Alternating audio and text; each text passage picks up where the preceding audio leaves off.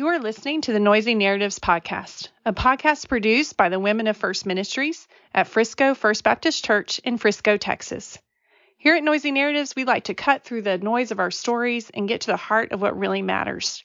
We hope you are blessed by what we share. Thank you so much for listening. And isn't it amazing?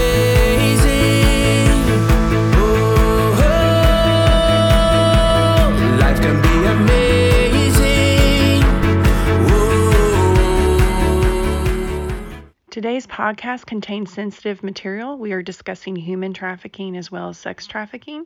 So, if there are any younger ears that you're listening to this podcast with, we just want you to know that. Also, if you have any experience yourself in that area, um, we will discuss abuse and other issues. So, we just want you to know that before you listen. We hope you enjoy this latest podcast from Noisy Narratives. Hello, everyone. Welcome to Noisy Narratives. This is Debbie Vallejo, and I am here along with Christy today, and we have a special guest. So, Christy's just going to um, introduce her. So, are you ready? I am. Um, we have Rebecca Jowers with us today. Do we call you Dr. Rebecca Jowers, or does that come later? That's later. later. Okay. Five, Re- give me five years. Five years. Okay, we'll come back in five years. So Rebecca Jowers is here with us today, and she is going to talk with us about human trafficking. Um, you have a nonprofit called Pioma Poema. Poema. See, I knew I was going to mess that It's up. okay. It's a Greek word. It's weird. And well, and she'll explain that. Um, she's also a mother and a wife to four daughters. She had four daughters, raised, was raising four daughters in her home at one time, very close together. Um, and she lives in Rockwall. She also is the dean of students of women at DTS. Um, which is where our connection is. Um, and so I'm very thankful that you are here today. Thank you for having Um, me. Yes, I have a. I I was introduced to human trafficking and kind of introduced as a bad word, made aware of it probably a couple years ago, and have a strong interest in it and intrigued by it. Um, so much so that what was it last year or two years ago? Uh, Michigan University, not University, Michigan State, Michigan State came up with a public service announcement of this is what human trafficking looks like, and it shows um, people coming and going from their everyday life. And it shows in the back corner, you see like this window and you see like this little head sticking out, but you don't see it the first time you watch it because you're watching this guy walking in and like a repairman. And, and then it shows like this could be someone that needs you, essentially, is what they're saying. Like, Open your eyes. yes. And I was like, whoa. So now I have to say, when I go walking in my neighborhood, I'm always looking at windows. But it did make your, made me open my eyes to see what is going around. So share with us where you came from and how you got to where you're at today. That is a great question. I uh, my history previously to doing what I'm doing was just being an educator. So taught math and science. Stayed home 13 years raising my daughters. And then when I was entering this new season of life, my first daughter was my last daughter was getting ready to start kindergarten and I was going to be home for a period of time 8 to 3 with no children. My husband challenged me and he said, "What are you going to do now that the kids are all in school?" And I'm thinking. Wait, thinking, did you take offense to that when he said that? Okay, thank you. Only moms get this. I Uh-huh. said, What? my response was, "What do you think I'm going to do? Grocery shopping, laundry, Uh-huh. cleaning, cooking, grocery Rest shopping, from the many years I've been at home with all these kids. Mm-hmm. Oh, and then there's carpool, and then there's laundry, and then there's more laundry." So I was thinking that's what I'm going to do, and Mm-hmm. and so he goes, "Well." You know, um, and then I thought about it and I thought, you know what I'm going to do? I'm going to go to Walmart by myself yes. Because the Walmart trip was the most stressful trip of the day. I Mm-hmm. had two carts, one full of children, one full of groceries. My six year old's trying to push the cart. You know, the, the two year old flips out of the cart on her head. You know, it was just chaotic. I finally get all Mm-hmm. the groceries to the car. The milk falls off the cart, breaks open, and just pours down Mm-hmm. the parking lot. And I just sit there and weep because I thought, I cannot unload all these people and go back in and buy more milk. We're going to do without oh, milk. totally. So honestly, my goal was to go to Walmart by myself and Yeah. not have to take anyone potty. And so my husband, he just listened and looked at me and he goes, You know, Rebecca, that's a great goal for like two weeks, but you need to aim higher. Mm. So he kind of challenged me. So I began to really pray. I'm getting emotional because for me, you know, I poured my heart and my soul into raising my kids and Yes. being a wife. And I was always teaching God's word. I was always teaching women's Bible studies. I had one uh, women's Bible study meet in my home for 16 years as we raised our families together. And I'm always teaching my four daughters, so always teaching discipleship groups, Sunday school class. I love teaching, it's how God's wired me. But I began to really seek the Lord, and I thought, you know, I've been so focused on all of that. I haven't really thought about What else is there? what, what do I want to do? Mm-hmm. You know, because I kind of felt like I was in my ministry for that season of life. And Which you were. I was. Hundred percent. And 100%. Yep. But I was entering a new season. Mm-hmm. And I thought, wow, I'm going to be home from eight to three without a child on my hip, you know, like I'd had for years. What, Lord, what do you have for me? Mm. So I began praying and I thought, well, I, I love teaching. And on my bucket list was to get my master's. I had started a master's in developmental mathematics. I was teaching math at the University of Texas at El Paso. And my husband proposed. He was living in Dallas. I was living in El Paso. I ended up moving to Dallas. Then I taught math and science in a private Christian school and then stayed home with my children. So I thought, you know, I never did get to finish my master's. So I told my husband, you know, maybe I want to go back to school. I'm just not that passionate about math and science anymore. and he goes, well, he goes, well, Beck, Becca, why don't you, why don't you go to seminary? You love teaching God's word. I'm like, seminary? I don't even know what all those ologies are. I, you know, isn't that for pastors? I don't know about that. And so it is a big word. It is a big seminary is a big lofty eh, word. I just if you don't know. understand how No. it is simple, it, it's really quite simple. I had no clue. And so we had a couple of friends in our life group and from church that were students at Dallas Seminary. So I went to them, I cooked dinner, invited them over, and um, I'm like, "Tell me about Dallas Seminary. Is this, should, you know, is this for women first of all? Is it for pastors? What is it?" And so, the more study and research I did, and then I went on a preview day, and I thought, "Okay, I think the Lord is calling me." I felt really, you know, it was it was kind of the First Timothy, you know, getting equipped to teach God's word and handling it appropriately. And I thought that's that's what I love doing. I love teaching God's word. And honestly, it was sort of a midlife crisis for me. I was in my 40s and I thought, gosh, as I was thinking through this new season of life, I thought my life is half over at best. I'm in my 40s and I would like to spend the last half of my life having more of an impact on where people spend eternity. And so I thought I'd, I'd love to get equipped to teach God's word well and to have more of an opportunity to do that. So that's how I ended up at Dallas Seminary. While I was there, I um, God did a radical transformation in my life. So I um, I had was a survivor of abuse, which I had never dealt with and didn't know.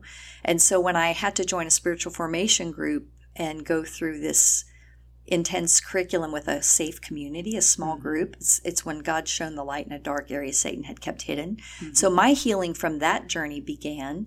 And then while I was there, towards the end of my time at DTS, I really began seeking the Lord. What do you have next for me? Well, We're real fast. You said that you came from a home of abuse and that you didn't know it. I was sexually abused as a kid, but I did not identify as a victim of abuse. Oh, And the reason I didn't is because, and, and I'll tell you, most of the That's pretty common. It's uh, so common. common. It's so common. And so, because to me, the definition of abuse was rape, and that's not what happened to me. okay. Got And it. so, um, and you're a child, so you don't have language for what's happening to you. yeah. And so, as you get older, you know, there's this day the light bulb goes on, Mm-hmm. and and and you find your voice. And um, part of the reason I do what I do today is because I feel like God has called me to be a voice for women who don't have a voice. Oh, I love that. so can I ask you real quick before you get too far out? Um, what was the curriculum that you went through? It's a spiritual formation. And Okay. so the spiritual formation department has a four year, a two year, four semester curriculum. And the first semester is identity. So you look Yeah. at your family, your heritage, Your your, ethnicity, everything. which was challenging. It's so. the second semester is community. So you tell your life story. So you really build. That's the worst part, right there. I had never told my story. I mean, I had never told my Yeah. story. Oh, and yeah. so, and I remember talking to the Lord, I don't have to tell that part, right? And he's like, Rebecca, are you going to do this? That's what happened to me. Yeah. What- but it was great because you're sitting there with ladies that you've been with for good good Yes. semesters. You would meet every, like for us, we met every Thursday from like twelve to two or It's once a week for it's once, Once a a week, week. for for two years. for two years. Yeah. the same ladies. It's wonderful, And you can't leave them if they annoy you or they bother you. But God put them together. Like it's preordained for all of y'all to So I together. ended up getting hired to be on staff at DTS, working in the spiritual formation department as a fellow. Oh, good and for we would lay the women out and pray and Yes, ask the Lord who needs to be in which group with whom. Yeah. And sometimes He wanted you in the group with the person that was going to annoy you because that's how you grow. right. Which I always know. bothered me when people got bothered by people in the group. Like you, you're getting bothered for other reasons. You need to evaluate why you're really bothered. Well, see, that's the whole thing. And I'm so passionate about story, and Mm-hmm. we can talk more about that. But in the healing process for me, um, I told my story for the first time, and then I was asked to lead a group, and I had to tell my story again. Then I was hired on staff for three years, and you train leaders to tell their story by telling your story. But your story becomes a lighter load to carry Absolutely. the more Every you time I told it, more right? of my story. Yes. The first time is it was one sentence, eyes downcast, shame. Yes. By the time I graduated, my last day at DTS, my last day as a fellow, I shared my story with our co ed staff, men and women in the room. So God truly used it as my healing journey. Um, and so while I was there at DTS in my your last year, your last semester of spiritual formation is all about vision casting and where is God calling you to ministry. And so for me, during my time at DTS, I have always I taught in an inner city school in the Barrios in South El Paso um, at to at risk kids. Where were you? What So, school were you at in El Paso? Um, Park. It was. It, are you familiar with El Paso? I So- taught at Socorro. Okay, I- so I was- right on the border of um, Hart Elementary School. Okay. I don't know if you know where that is. I mean, literally, it's here's the river and here's my school. Okay. So And you were on the west side. Were you on the west side? Well, that's central El Paso. It's like Okay. right where the bridge is to go across to Mexico. I was A on lot the of- northeast side. Yes, yeah, far northeast. And I grew up on the west side. I'm from El Paso. Okay. So. wow. It's kind of cool. I'll have to Yeah. talk more about that yeah, later. But that's Uh, interesting. but I had always a, a heart for at risk youth, um, for teenagers, for Mm-hmm. people living in poverty. So kind of mercy ministry, homeless.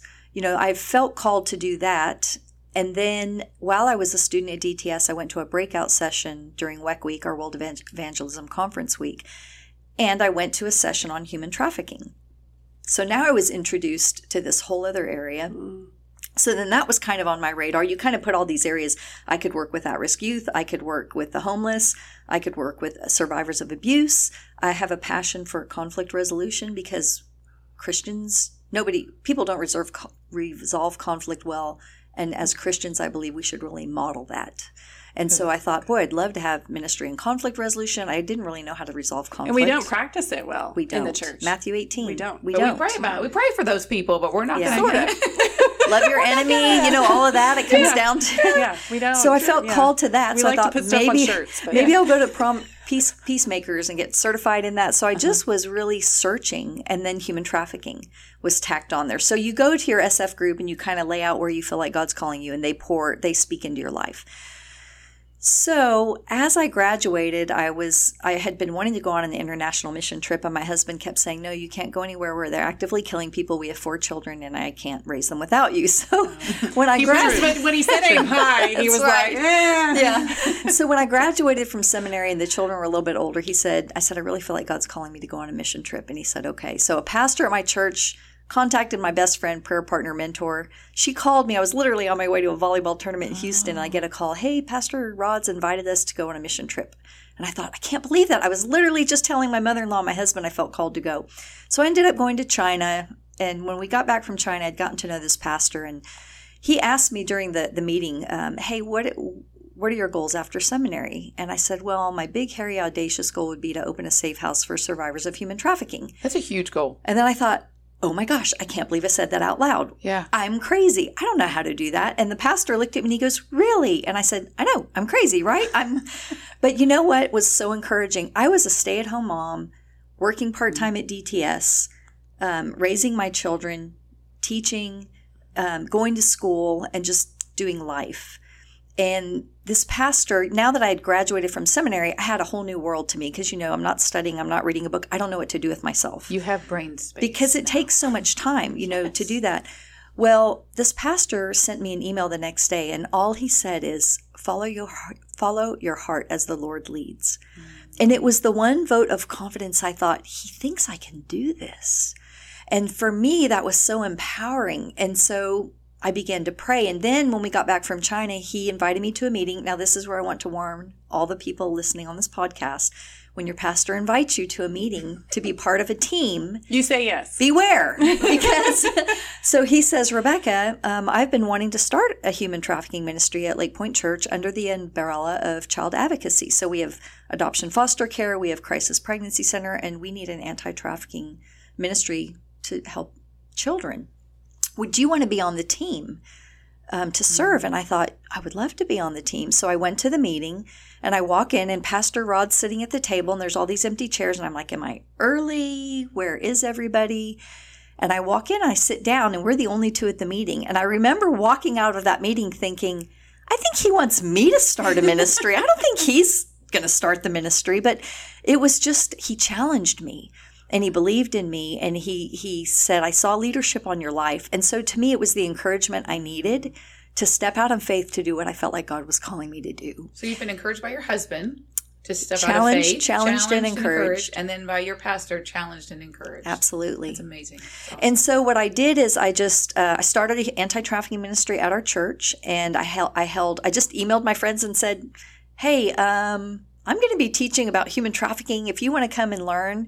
Please come and invite your friends. And I'd been researching for about two years at this point because I felt like God okay, was because it calling made it sound me. like you had the meeting with Pastor Rod, and then the next day you were like, "Hey, I'm having a meeting." So prior to that, while I was still in seminary, my last couple of years, God kept bringing trafficking to to, Okay. to my attention. Mm-hmm. And so I began reading, I began researching, I began looking at it, and and I really felt like God was calling me to go to Cambodia. I saw this this video from International Justice Mission. I went home and told my husband, I know why God called us to seminary. He wants us to move to Cambodia so I can help these women in a safe house. And he's like, uh, no, God doesn't want me to go to Cambodia. And I was like, God, when are you telling him we're going to Cambodia? Really, in my heart, I knew I was called to this ministry, but I really only knew about trafficking in an international context. So I just patiently waited, which I'm which I'm proud of myself because I'm not normally a patient person, but I kept thinking, Lord, when are you going to tell him? When are you going to tell him? So 2 years later I graduate and I'm like, okay, Lord, you haven't told him, so apparently I've got something wrong here. And that's when I began researching what does trafficking look like in America? What is different. it? Is it different? Y- It is. So Acts 1 8, you know, when Jesus sent the disciples out, they went to Jerusalem, Judea, Samaria, and then the ends of the earth. Well, I was already trying to go to the ends of the earth. And God told me, Rebecca, what about your Jerusalem? What about your Judea and Samaria? So I began looking at trafficking nationally. Then I began looking at it in Texas. And then I began looking at it in my neighborhood, in my backyard. And it's happening in our backyards. It's happening in Frisco. It's happening in Carrollton. It's happening in Rockwall. Mm-hmm. And I've been doing this almost 10 years now, and I can tell you story after story of our children. It's not just women being trafficked from other countries to America. Yes, that's happening, but it's happening to our domestic kids as well. And that's what we want to get into. Yes. Um, but I love how God has brought you to where you're at because I think it resonates so much with so many women that are staying home with their kids that are like, Lord, what do you want me to do? Where do you want me to serve? Where do you want me to go? And your eyes and your vulnerability got you to a place that eight people were able to shed light on and encourage. Because if you don't, if you're not vulnerable, I can't say that word, vulnerable with people, then they don't know where you're at and you're not real and honest. A And so I think It's a high value I have, It and is. authenticity and vulnerability, and and you have to be vulnerable though with the right people. You have to be wise who to That's be right. vulnerable with. And I also think there's, I'm hearing a lot of humility in your story because I think sometimes we, we go, we think we know what we want, where God's putting us, and you have to pay attention. okay, so and so I think that's amazing too. And women can learn from that. Yes. Oh, why why did I go to seminary? To get equipped to teach God's word. Sure. What do I do today? Yeah. Not mm-hmm. not that. I mean, I do But have you use your training in other ways. I have opportunities and I teach Bible studies and I speak at women's conferences. But my idea was I'm going to go teach at a Christian school, I'm going to go to a Bible college, and I'm just going to teach the Bible all day. I apply God's word every day to what I do, but I'm a voice for vulnerable women. And there's a great book called Vindicating the Vixens Oh. about women in the Bible. we did a just did study that. on that Okay. last year. We love It's phenomenal. We even had Uh-huh. her, the editor, Sandy on Glahn, a yes. on a. uh, So the so there is call. humility Yeah. in that to do and that's an excellent. and book. I'll we can't you- recommend that enough. People. Yes, do it a hundred percent. Um, but there, there is, and and honestly, so the ministry at my church, I realized, oh my gosh, if we're going to open a safe house, this is way bigger than one church. And so again, I stepped out in faith and started a nonprofit because I couldn't find one doing what I was already doing. I'm a team person, played sports my oh, whole life. I wanted to be on a team. I had to start a nonprofit And the nonprofit you started specifically was to bring churches together yes. to work so together. The vision God gave me was to bring the body of Christ in the Metroplex to come together to fight human trafficking to, s- to sustain a safe house for women. So again, I didn't want to do that because there's all the whole side I don't like, like the administrative side and the board and the budget and blah blah blah. I just wanted to sit with a woman on the curb in her pain and hear her mm-hmm. story and see how I could help her. Mm-hmm. But we don't always get to do what God mm. what we want to do. We have to do what God has called us to do. Because sometimes you're So- feeling a need, and it means your weakness is where God is shining, mm-hmm. right? It doesn't mean you're always playing to your strengths. hundred percent. Yeah, And He will stretch you, and you know. And we shouldn't be afraid of that, right? But it hurts. We talk about this all the time. I mean, I tried for three years to quit the ministry because it was so hard and it was so dark, and I was so tired dark. of hearing horrific abuse stories The first five women in our safe house were all abused under the age of five. One was adopted at three days old for the purpose of being trafficked. Oh. Another woman was two years old, abused by her biological father and her grandmother. One girl was 18 months old, abused by her biological father, and then um, she was pulled from her family and adopted. And then her adopted father abused her, kicked out of the hmm. house at 18. A pimp picked her up two days later. And so just to hear those abuse stories, first a beginning at such a young age, it set them up to be vulnerable to become a victim of human Yes. trafficking. And, you know, part of my passion is for us to view girls, boys, women that are in this life through a different set of lenses. And that's the power of story. Because if, you know, for me, I used to think I have nothing in common with that girl on the corner. She's a bad girl who's rebelled or supporting her drug habit or choosing that life or choosing an easy way to make money. How many times have you heard that? Porn's an easy way to make money. Mm-hmm. I'm I'm low, I'm making but I know a lady that was going through an Ivy League college putting herself through as a porn star. I had a good friend at UTEP know. that did the same thing. Yeah, and it, and it's not easy money. No. And the more I heard her share and talk about what she was doing, it was all about control, Yes. which showed me there's something deeper in her story that she feels like she has control. Like I've, I've talked to women who have come out of the life. And we were, I would do, uh, I was a part of two support groups. One, the women had been out of the life more than a year, so longer than a year. The other was women who had just come out of the life, their first, you know, just not even a year they'd been out of the life. And in that second support group, I had a woman, and they, we were just sitting there talking and asking questions. And she said, You know, sometimes I miss it. And you never ask the question why. I will just tell you it's a shaming question. Why'd mm-hmm. you lock your keys in your car? Well, I don't know, because I'm an idiot. you know, my, right. you know, so you can, a great question is to say, tell me more about that. So mm-hmm. when this woman said, sometimes I miss the life, and I could see her kind of day, daydreaming. Mm-hmm. And I said, tell me more about that. Tell me more about missing the life. She said, Well, you know, I had control. I could tell him what I'd do, what I wouldn't do, what I was going to charge. So it was all about control over the man. Mm-hmm. Well, this went all the way back to her story where a man had been controlling her. Mm-hmm. And so it's just been a very humbling journey. And and I have I, I did try to quit because of the darkness, but honestly, I'll tell you a fabulous story. Pastor Rod, who's the pastor at our church that I always tell him it's all your fault that I'm doing this. Well, he he took a sabbatical right after this got started that was supposed to be a year and it turned into 5 years and he moved to Colorado and he was back working in as as an architect in the field architectural field and so I, I thought, oh, okay, left you high and dry, left me high and dry here. but he still mentored me. Yeah. He would check in with me. I mean, it got to where maybe twice a year we would check in. Well, one day I had dr- I drove up here in Frisco. Actually, was meeting with one of our Poema leaders at a local restaurant, and I got there 15 minutes early. And I'm very efficient with my time, so I pull my phone out and I'm reading, oh, new application for residency at our safe house. So I think, oh, I have time to read this application so I can respond to it after my leader meeting. I'm sitting in the car reading it. We've had a lot of women who have been victims of satanic ritual abuse. So here's another woman. Her abuse story started at age five. And I'm in my car weeping, reading this woman's story, thinking, how am I going to gain my composure to walk in and have a meeting with my leader and encourage my leader and encourage encourage them in the ministry? Because right now I want to quit. Mm-hmm. I'm sick of looking evil in the face. I'm sick of hearing about children being abused. At that moment, now I hadn't talked to Rod in probably six months. I got a text from him, mm-hmm. and it was a psalm. And I can't even tell you the psalm. I opened it up, I read it, and I and I texted him, "Are you free right now?" We had a quick phone call. And I said, You have no idea how what you just, you know, if God puts it on your heart to encourage someone or send mm-hmm. them a verse, act on it, you know, because I'll tell you, it was incredible. And I said, You have no idea how I needed to hear this. And I shared with him what I was struggling with. I said, I'm so tired of evil. I'm so tired of darkness. I'm so tired of abuse. I don't want to do this every day anymore. And I'd had multiple. Joy Baker had a melt. I had a meltdown with her one day about evil in the world. I said, I know in my head God is good. Um, I was I was reading another intake, and in the background, the song "He's a Good Good Father" came on, and I was like, No, he's not. No, you're not. Two year old newborns, three year olds are getting abused. How can you be good? In my theology and my training and trusting God's word, I know you are, but I don't get it. And so what happened, uh, it was very pivotal for me. Pastor Rod that day had that we had that phone call and what he said to me, which I've never felt like I need to quit since this phone call. He told me, he said, Rebecca, you're looking at it from the wrong lens. You're looking at it from the wrong direction.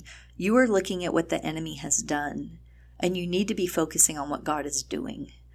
And it was this pivotal moment for me of realizing I have an abuse story. These women have an abuse story, but my story is part of what drew me to my Savior. And my story is what my Savior is using to allow me to serve and minister to other people.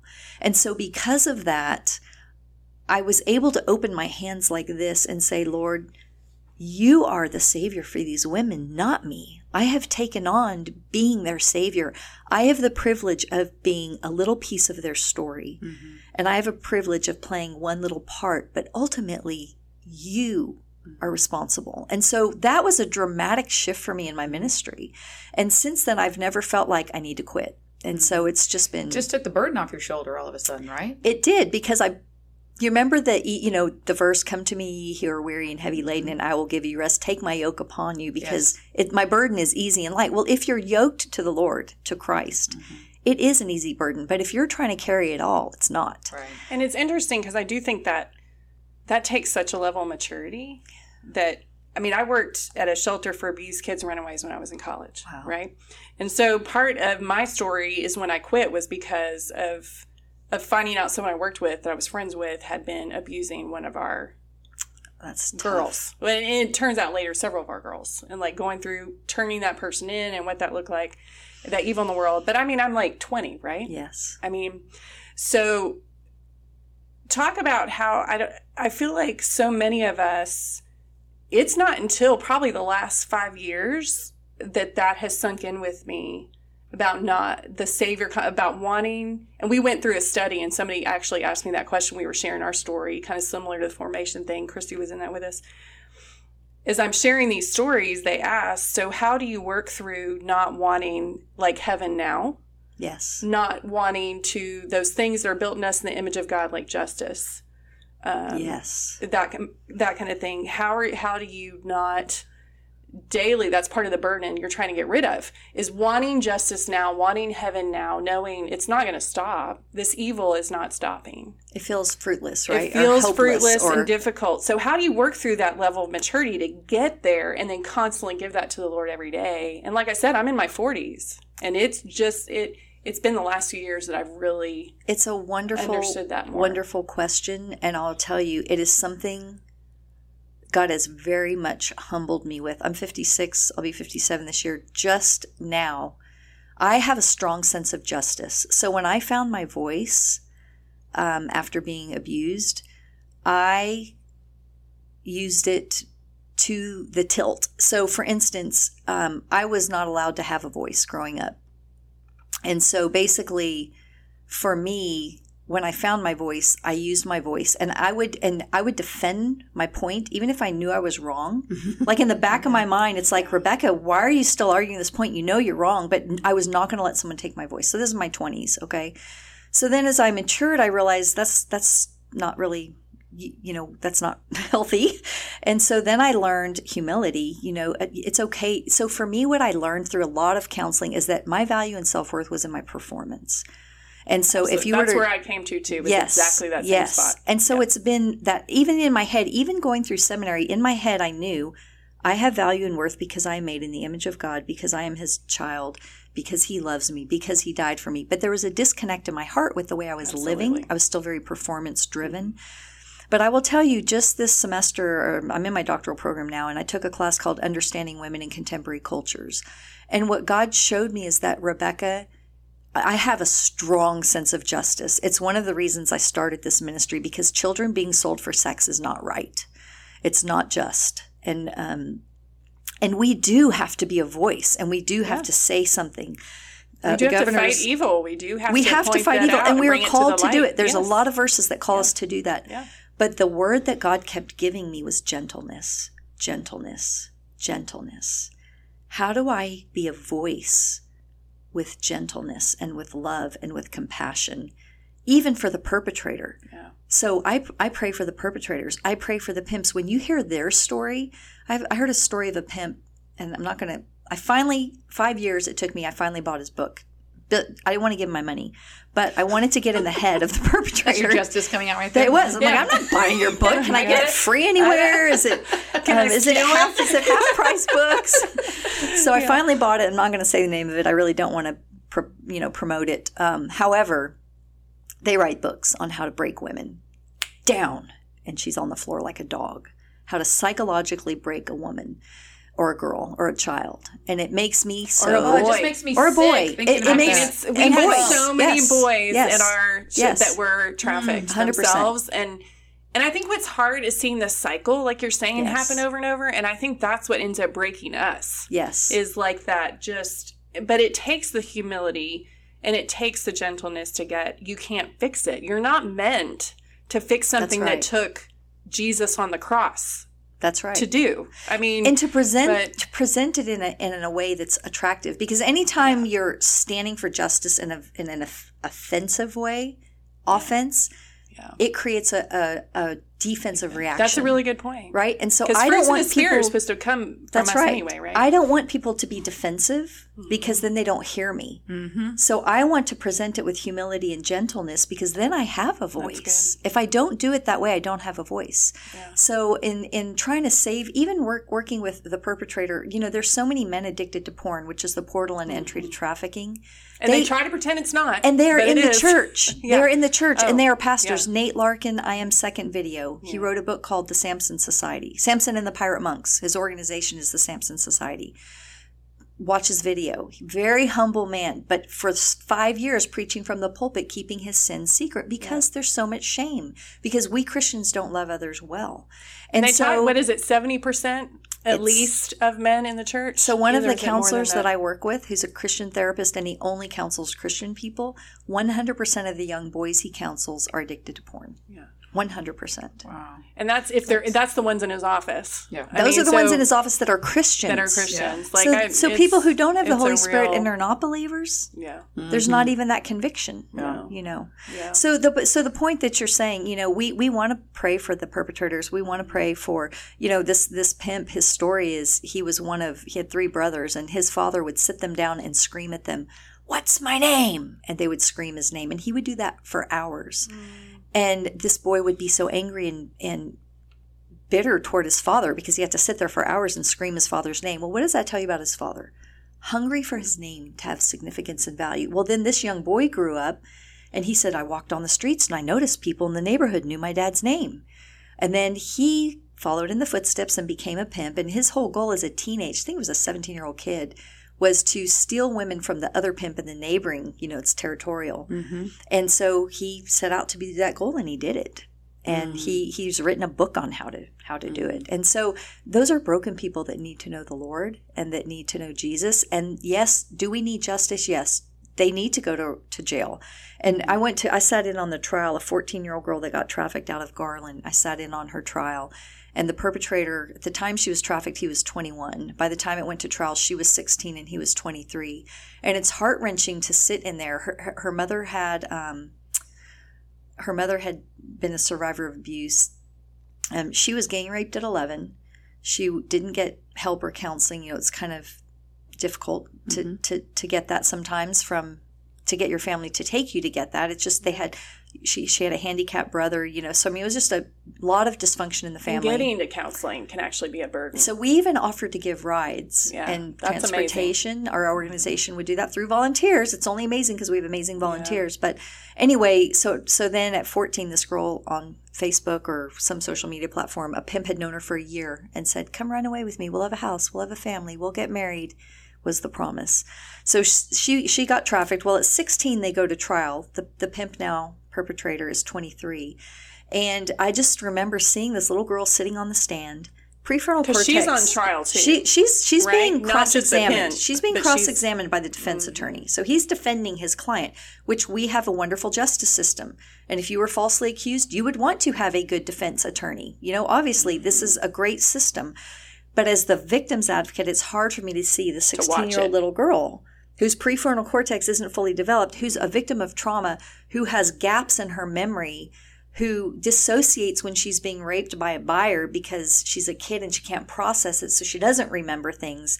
not be able to answer some questions, so she's made to look out to be a liar. Right. That's the whole Exactly. defense. So it's just hard to sit there. I'm not the silent advocate. I am the vocal advocate. Yeah. Uh, um, but I was in the courtroom listening, and that day though, God broke my heart for the men because I listened to the pimp. I listened to his mother.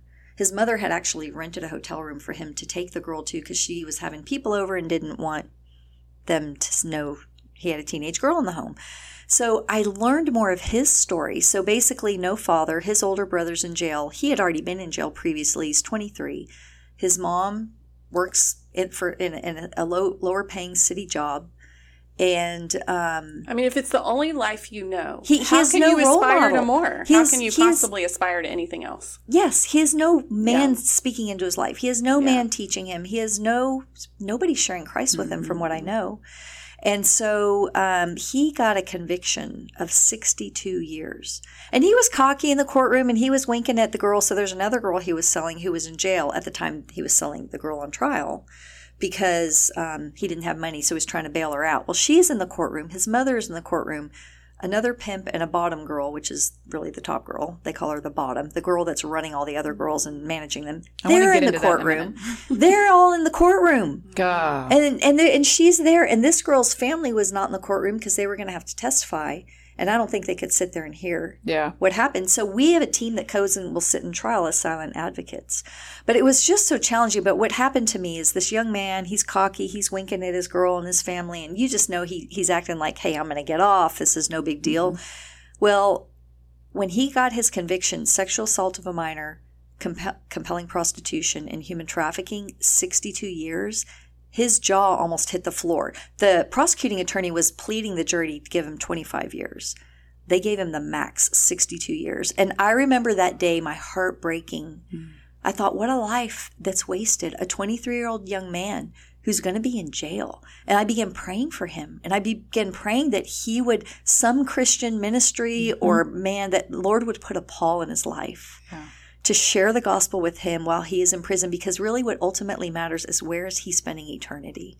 And so poiema actually this year is just stepping up and starting a ministry to young men aging out of foster care to try to provide mentorship And, And to keep them from turning into that. to prevent them from being buyers or pimps or you know. That's amazing. And That's so- awesome. Because it's I a new I'm- initiative adjusting uh, uh, addressing the demand side. And I think that um, people don't realize, like with the cycle, the cyclical part of things in foster care, like a lot of these kids, they're not adopted. They're in and out of shelters. They're in and out of homes.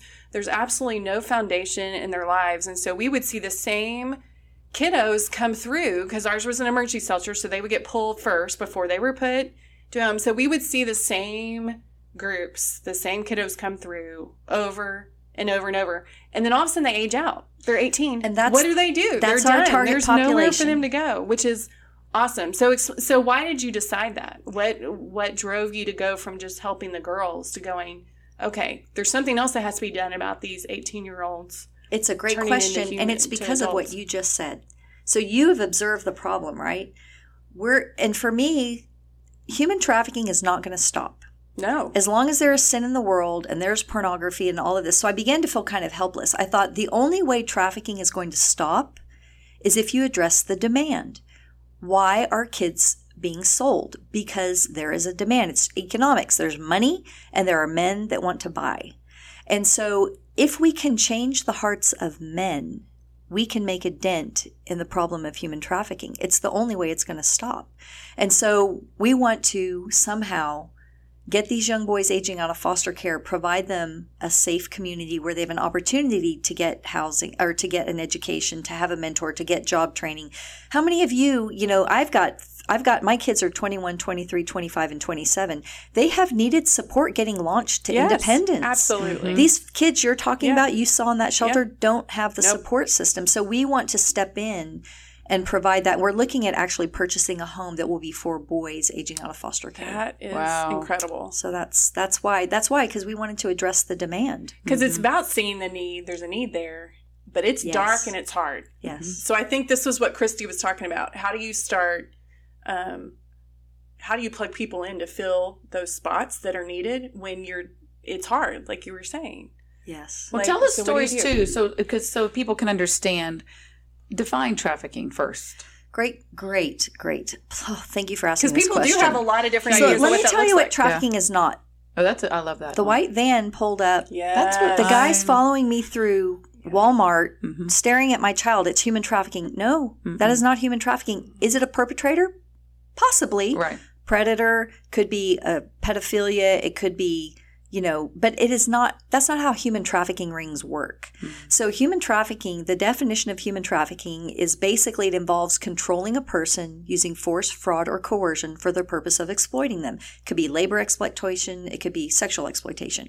Force, fraud, and coercion are the three key elements that if it's an adult, if they're over 18 or older, you have to be able to prove when you go to court that there was Yes. force, fraud, or coercion to sell this person or to force them to work. Okay. So labor, sex, and those kids.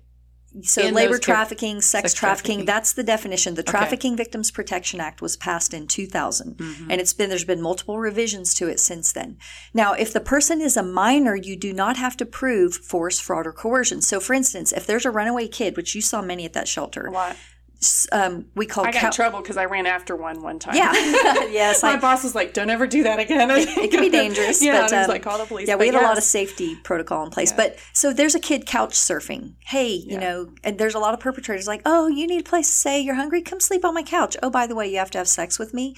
Even though he didn't sell her, if there's an exchange of goods, so so she gave he gave her food, clothing, and shelter. But by the way, you have to have sex with me. He can get a human trafficking charge brought against him. Because then it's consent too with a minor. It's not just the fraud and the you're So saying that I'm you, so glad you said the word consent because a minor, there is no Cannot give such thing consent. as a child Exactly. prostitute. A Yeah. child cannot Not give give consent, to sex. Exactly. Thank you for bringing that up. That's a Yeah. huge. There, oh, I could talk for an hour about consent Yep. and what people are trying to do to get that put into the language of sex education for our children in schools. I just reach, recently testified for the um, before the Texas Education Agency because for the first time in 20 years, our health standards came up for review of what's being taught in health classes in the schools, and they were trying to get consent put in there, and I'm like. Please don't teach, please don't allow consent because a kid's prefrontal cortex isn't fully developed. And if you've been abused as a child or experienced any kind of trauma, a parent dying, an illness, you are, have delayed development. That's right. And so you are not going to be functioning at your chronological age. And your brains even made connections in places they weren't supposed to be connected. Bad yet. triggers. Yeah. Yep. Bad have a neuro- question, too. So- neuroplasticity. These people or these kids that are being trafficked, is it all homeless or and all? I'm Great not going to say all, but what types? Because people A people lot are of go- runaways probably. runaways. But what about the people that are on their device that Okay. have entry like Xbox, you know, Snapchat? Those Oh, entry things- points. Yeah, those Oh, kind of things. Okay, so A, B, C, D, E, all of the above, E, all of the above. Yeah. So obviously, run the more. And I'm I, saying that because I don't want our women that are listening to be like, "Well, my kid lives in a nice home. We go to Mhm. church." But no, no, no. You need to put safety protocols in place, even in your home, own home. Because what if your kid's mad at you one night? we've had so many kids trafficked out of the church. We have had. like I to had. be a long I had a. right I had a child from Frisco, upper middle class family, father associate pastor, mother corporate world, who had a. And it's so the the key is vulnerability factors. Obviously, runaways are a high population of um, child a, a kid being within 48 hours of being on the street they're typically approached by a perpetrator because they know where they go. 24 hour s- stores that are open Right. dart rail stations anywhere they can get out of the weather bus station um, any place open to get inside you know that's where the perpetrators are hanging out at 2 a.m you haven't eaten. I, I had a 15 year old girl i helped. She'd been on the streets got in a fight with her mom. She lived in vickery meadows immigrant family Yeah. vulnerable population on the streets two days. I was 15 years old on the streets of Dallas. It was December. It was raining. It was cold. I was hungry. I was tired. I was scared. And he promised me the world. Mm-hmm. So that's how she got recruited. So that's one vulnerable population.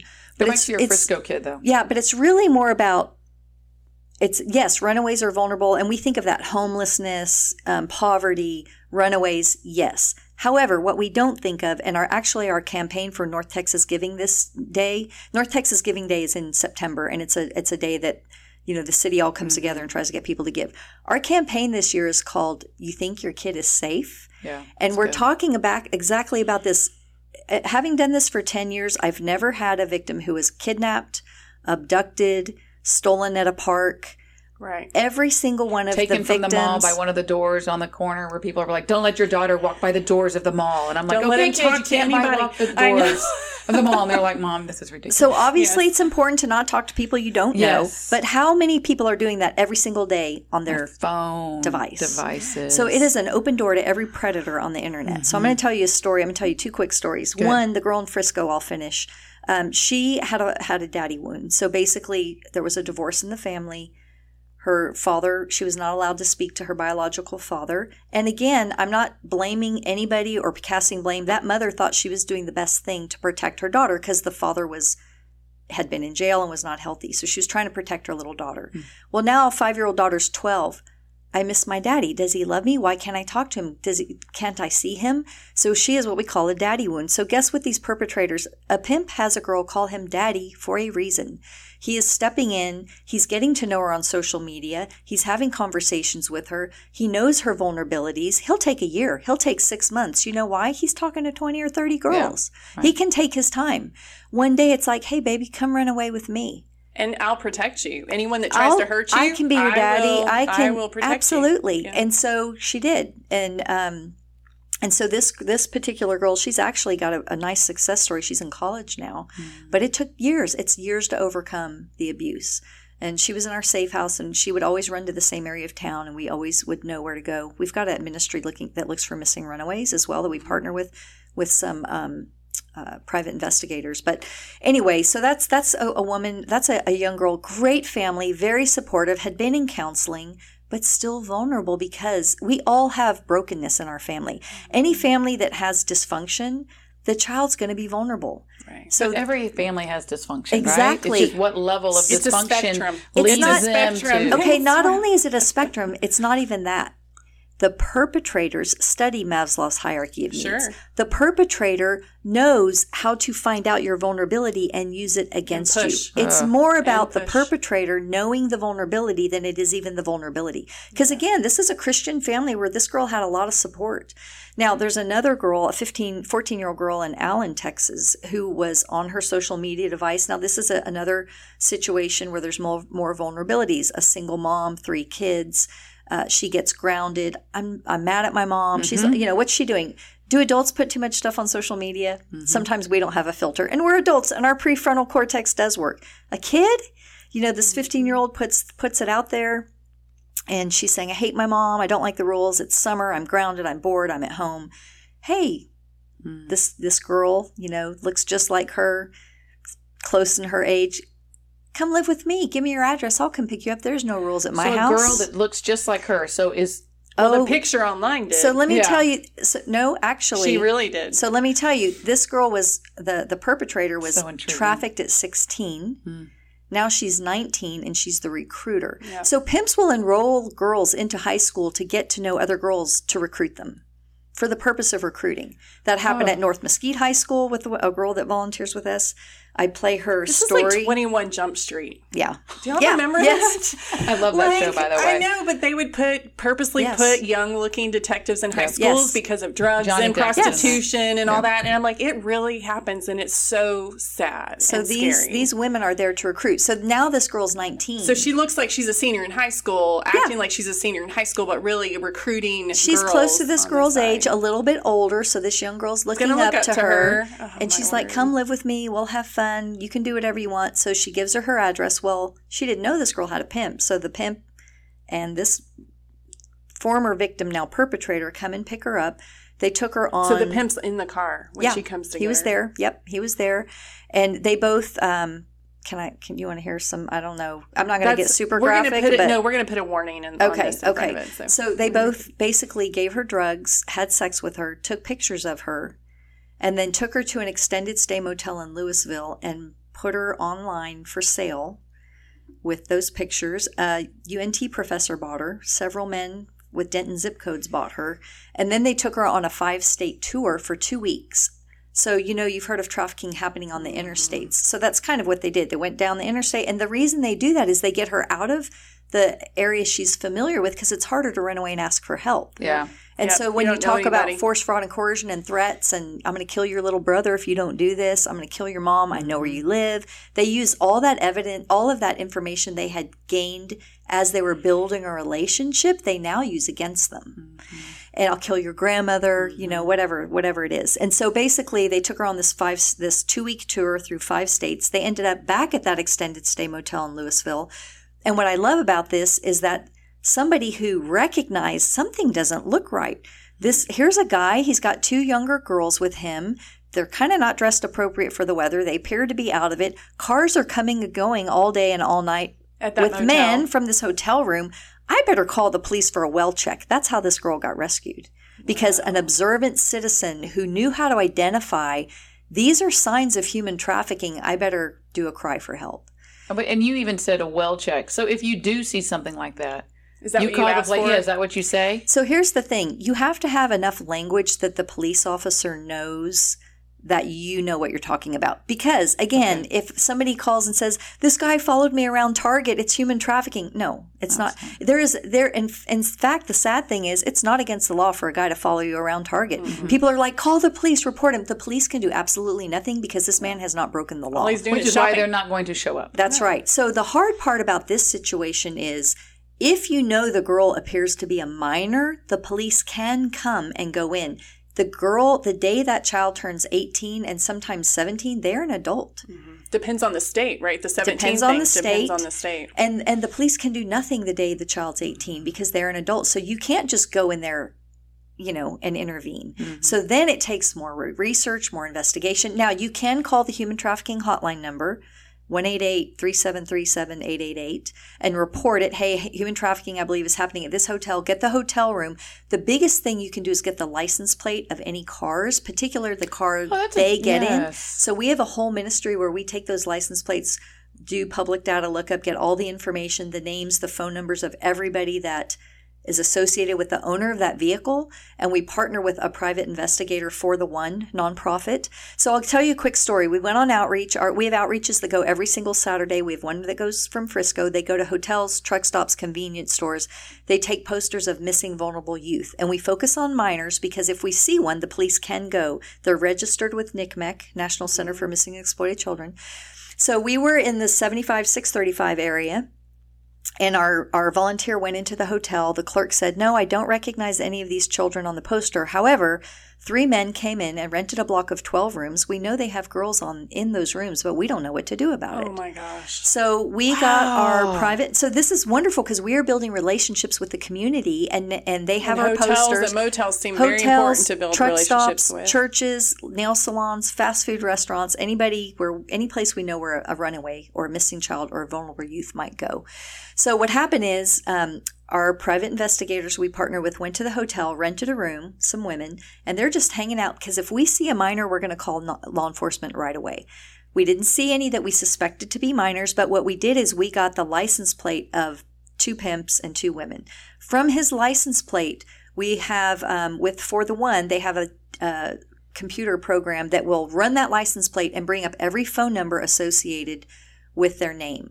This person had 48 phone numbers. 24 had sex ads where they were selling women mm. online.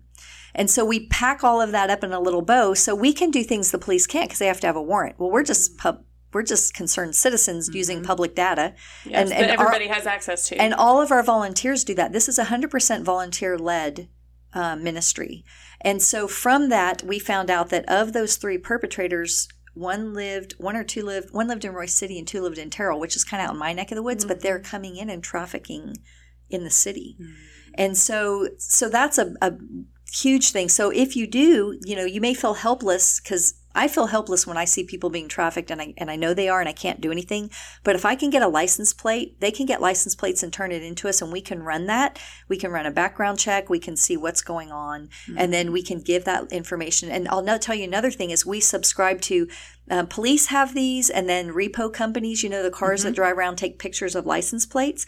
We subscribe to that as well. So we can see every place that license plate has been and we can see it's been to this hotel and this hotel and this restaurant and this strip club and this hotel. Well, clearly we know that this is not normal for a regular citizen. And so this is probably a trafficking ring and this is probably a perpetrator. And we take all that information, tie it in a bow, and give it to law enforcement. And we've turned in more than 12,000 license plates Oh my gosh, I feel to I to date. Like, that's it's because of the church. It's because of our volunteers every Saturday that are going out on outreach. We cover about 700 locations every month Mm. because the church is stepping up and being a voice. So, how many churches do you have involved um, in your nonprofit right now? So together? we have churches that partner on all different levels. As far as outreach, I think we have about 12 different locations. We're also in South Carolina. We're also in Oklahoma. So we're starting to branch our outreach uh, ministry to other states, which is wonderful. Our first outreach in South Carolina, we got a tip about a girl. They gave us the address, who she was with. She was with a convicted felon. She said, There's weapons, there's drugs. It's dangerous. She has no business being in there. And the woman had actually grown up with this young girl's father. And she goes, I know those kids. I love them. There'd been a divorce. He lost custody. His the mother was in jail, and there was just so much brokenness. Um, so, what, what was your question? Churches, number of yeah. churches. So we have churches like we have a church in Oklahoma, we have a church in South Carolina, and then here locally. I mean, we have over 20, 25 churches, but some partner in different ways. We probably have 10 or 12 outreaches that you know we've got, and we do them by area. So like if we we have a church in Frisco that acts as a host for our Poiema outreach, we're inviting the, all the community of Frisco to come and serve on that team. We have a church in Rockwall, Mesquite, um, South Dallas, Mansfield, Fort Worth. And so we love, we're praying for more churches to come on board to be that host. But then we also have churches that partner with us at our safe house. They do We've got a big construction project. We're building four new bedrooms onto our safe house. So we've got construction teams that are going to come. We always need maintenance. We always need people to help mm-hmm. do the yard. We always need toilet paper, paper towels. We had one church. That was the other thing I was going to ask. How do you get oh, resources? Like how I'm. Sh- you need money to be able to maintain the we safe house? You definitely need money to pay staff. like- we need staff. Yeah, we can't have our house open. The home was donated, fully paid for, fully furnished, and by a woman that lives up here in the area. And um, it, it sat vacant for a year because I can't. Oh, a house is a house. People make it a home, and my staff is critical. So in one year, God blessed us with the finances to hire staff to open the home. And you probably had to get permission to have Nope. a safe house there, or no? No, because So- we're not doing we're doing 17 and older. Well, it's complicated. So if you're going to house minors, you have to be licensed. Right. That's just what I. That's the only Yes, and interaction because you've worked with with that with minors. That's so right. we had to go through a big. So if yeah. you do adults, there's no licensure required. Okay. However, we have had minors in our home because there are not enough beds. There are not enough people equipped to help them. And basically what we would do is like I went to juvenile detention and I picked a girl up and I they signed her over to me as her guardian. Oh, So under guardianship, we could have a minor come to our home, but we're not a licensed foster home. I looked into getting licensed, um, and um, of course my heart is youth. However, the home that was donated to us, you have to have it's a a book about this thick, and it can take five years to get licensed. And I thought I don't want this home sitting here vacant for five years, and it the square footage was not appropriate for the licensure requirements. So I was like, okay, God, again, talk about flexibility. Okay, God, my plan clearly is not your It's plan. matching. And so we're going to go ahead and open and serve 17 and older. 17 is a gray area. People don't Mm-hmm. want 17 year olds because they're aging out of youth programs and they're too young to be in adult programs. So that's kind of was our target, you know, is we'll, we'll take a 17 year old. Um, but it's, it's very challenging. So, but, but we love the churches. So we had one church that, uh, every Sunday so we had one church that for a month, four Sundays, they just asked their life groups to bring household items. We had a wish list. It was toilet paper, paper towels, laundry detergent, anything you need in your home, basically we can use in our home. And it was so encouraging because at the end of that month, we backed our car up there, loaded up the back, and then we've got storage in our garage with racking and shelving. And for about six months, I didn't have to buy toilet bowl cleaner. I didn't have to buy laundry detergent or dishwashing soap. So the church has been a huge part of supporting what we do. Our, our safe house wouldn't exist without it. So, um, if somebody wants to get involved Oh, in it's your ministry, um, tell us. I mean, because we've talked about a lot today, we have. and you guys, it sounds like, have a lot of opportunity Mm-hmm. to be involved. Whether it's providing resources you need, um, you know, whether that's like you were saying, toilet paper, paper towels, cleaning supplies, people to work on yards, or more monetarily to pay for staff, all that kind of stuff, or even to volunteer. Where do they go for that information? Yes. So the best place would be to go to our website, and it's www.poiemafoundation.org. And I'm gonna, that? I was gonna say, I'm gonna spell that. It's P O I E M A Foundation.org. Okay. And That's the so, best way. What is kind of the process too? So they look, they want to be involved. Do they um, kind of email you guys on a contact form? Do they call? So What there is is a volunteer application. We have Volunteer Hub. There'll be a link there on our website, and it'll have our calendar of all our volunteer opportunities. There is training, like if you want to volunteer at the Safe House, we vet people pretty heavily. You have to volunteer for six months. You have to have a background check. There's three different trainings, four different trainings that you go through, but that's to equip you so that you feel confident and prepared to go and serve at the safe house. Now, to come and mow our grass, we're going to let you come and mow our mm-hmm. grass. you do have to sign a, a non disclosure and have that notarized. But we have all different levels of volunteering, like our outreach of taking these posters. It's once a month, and you just do one training that morning, and then you could go on any one of our outreaches all across the Metroplex. So that's typically we have those entry levels. And what we'd love to do is come and speak to your group, mm-hmm. whether it's your church, your school, your Girl Scout troop, you know, and teach human trafficking 101 just to raise awareness. I, my heart is prevention.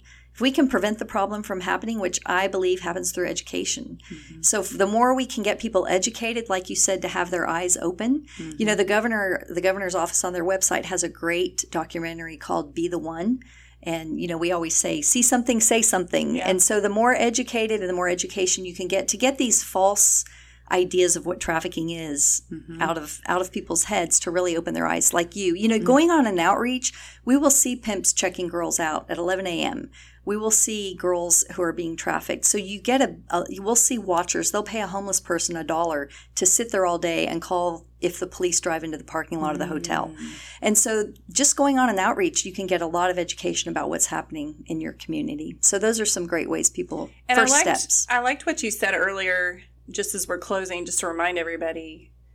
Um, you just said about educating yourself about the language so that when you call, you make a call because you do see something.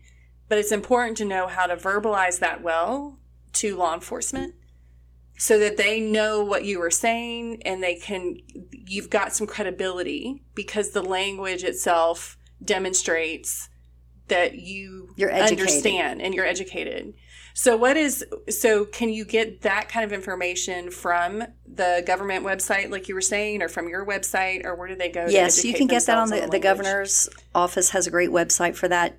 Taking a human trafficking 101 is great because we talk for an hour. We explain what to look for and how to identify it. And it's important. And um, C7 Coalition, it's an anti-trafficking uh, coalition. One of the detectives there said, if you, I said, do you want us to have people call you? And he said, yes, but make sure they know the language so that they know what they are truly identifying as trafficking. So that was from, I was like, okay, I got that from the detectives. So now it's our job to go educate the public so that when they do see it, they, law enforcement really knows that they recognize this truly as a trafficking case. All I really think of right now too is people hearing this going, "This makes me so uncomfortable. I know. This makes me so uncomfortable. I don't want to get involved. I don't want to get involved." And I think I would say, why does it make you uncomfortable? Right? Because it's the things that we go to sometimes that are easy for us. Like it's it fits in my schedule. And uncomfortable is not bad always either. Oh, I don't, yeah, I don't. Yeah, I just mean Yeah. like squirmy. Like, Yeah. wait, what's going on here? And maybe that is the Holy Spirit working in you to say, this is where you should be plugging in. And just because it is uncomfortable or it looks different, doesn't mean that you shouldn't be plugging into it and looking into a place to serve. Because there's so many of us that want to serve and want to be useful, and they just kind of discount it. Well, no, that's I, I can't do that. That's We're too supposed to do something with this Bible knowledge we put in our heads all the time when we're at church. Well, and the, supposed un- to do something the uncomfortableness is fear often, Mm-hmm. but education is power. And so you don't have to be afraid. If you understand how, you know, if you understand how the perpetrator works, there's a great book called Left of Bang. And uh, Hmm. it's what I we use to train our outreach leaders. And so if you you can put your head in the sand and pretend like it's not happening. And I always use, you know, kind of the example. It's written by, I, I think, a, a a Marine commander who wrote the book. But you know, when we first started war in the Middle East, a, a woman with a baby would walk up to you, and what did our soldiers do? Provide aid, and then what happened? Okay, blown up. She she got blown up. You know, she blew herself up and killed a bunch of soldiers. So what this this whole the premise of this book is that that's re, there's a bang, and I'm reacting right of bang. Mm. So the premise of the book is left of bang. How do I how do I learn to be trained to perceive the danger before, the bang. it happens. And that's the whole point of getting involved and getting educated about trafficking mm-hmm. because a lot of it could be prevented mm-hmm. if you know what to look for. Which goes back to our statement of you can do hard things, women. Absolutely. Like you can do hard Oh, things. believe well, and me. we're meant to. We're even you can because we're meant to because the Lord is there in our weakness. And I think that's we avoid our weak spots because they're hard and it's difficult. And you know, we God can fill those. I mean, and I think too, we this whole we talk about this thing about gifting. It's not always about your gifts. Sometimes it is, sometimes it isn't. Like look at Moses, how many so many opportunities that God put people in the middle of hard, hard stuff that he filled. But the he void. gave, but he gave him Aaron, and he Because gave he him people to gave- hold his Yeah. arms He up. gave the church. I can't- us to I can't do that. this on my Totally, own. We- we we would all need not- an Aaron. Yeah, we would not exist. Yes. And we have so many amazing women warriors, and our challenge is for the men to step up and get involved as well. Yeah, that's Um, a good and point. we are having more and more men step into the space, but predominantly it's women stepping into the space. Because a lot of the women you're probably helping are scared of men or don't trust men. Uh, many Or even do. the many, interactions many are inappropriate. So just like we talked about, our story compels us to our ministry often, Yeah. right? So I'm s- I'm doing what I do because of my story. Yeah. And so many of the people that come to us, part of that is the vetting process. So the reason we vet people for six months is I want to make sure you're emotionally healthy Mm-hmm. before I put you in a situation to go hear a horrific abuse story Yeah. that's going to trigger you because you haven't done your own emotional healing. And so we do have a lot of survivors, but it empowers them. And we have men that have been abused that I, I can't tell you how many men when I've been vulnerable and shared my story, I had a pastor at a big church here in, in town come to me, and his, he's in his 60s, and he said, That happened to me as a kid, and I've never told anybody till mm. today. And I said, Well, today God's taking you into deeper surrender, and your healing journey is beginning. Mm. And so a lot of people are, you know, broken, mm. um, and this is a place they feel like they can fit in and be open and vulnerable and serve as well, I think. So. That's amazing. I think So that's a good. good place to So end. So good. Thank Because you. yes, we thank you for sharing with us so much. Well, we thanks for really, the opportunity. really appreciate it, and we're um, hopefully people are who you know the ones listening. We feel like God puts um, podcasts in people's ears for a reason, just like everything else. Well, and they can shoot a, an email of info, I-N-F-O, at poiemafoundation.org. If they want more information, we can shoot them an email too. Okay. So. That's great. Yeah, and if you're even, I mean, if you're listening to and any part of Rebecca's story resonates as far as just your own personal struggles with abuse that you may, maybe haven't talked about or whatever, we have obviously um, resources here at the church too that we can connect you with. So make sure you call and contact us, um, and we will put you in touch with those because you aren't meant to suffer alone. God provided the church for a reason. So, anyway, we love y'all. This is Noisy Narratives Out. Until next time, we'll talk to you later. Bye. What happens now.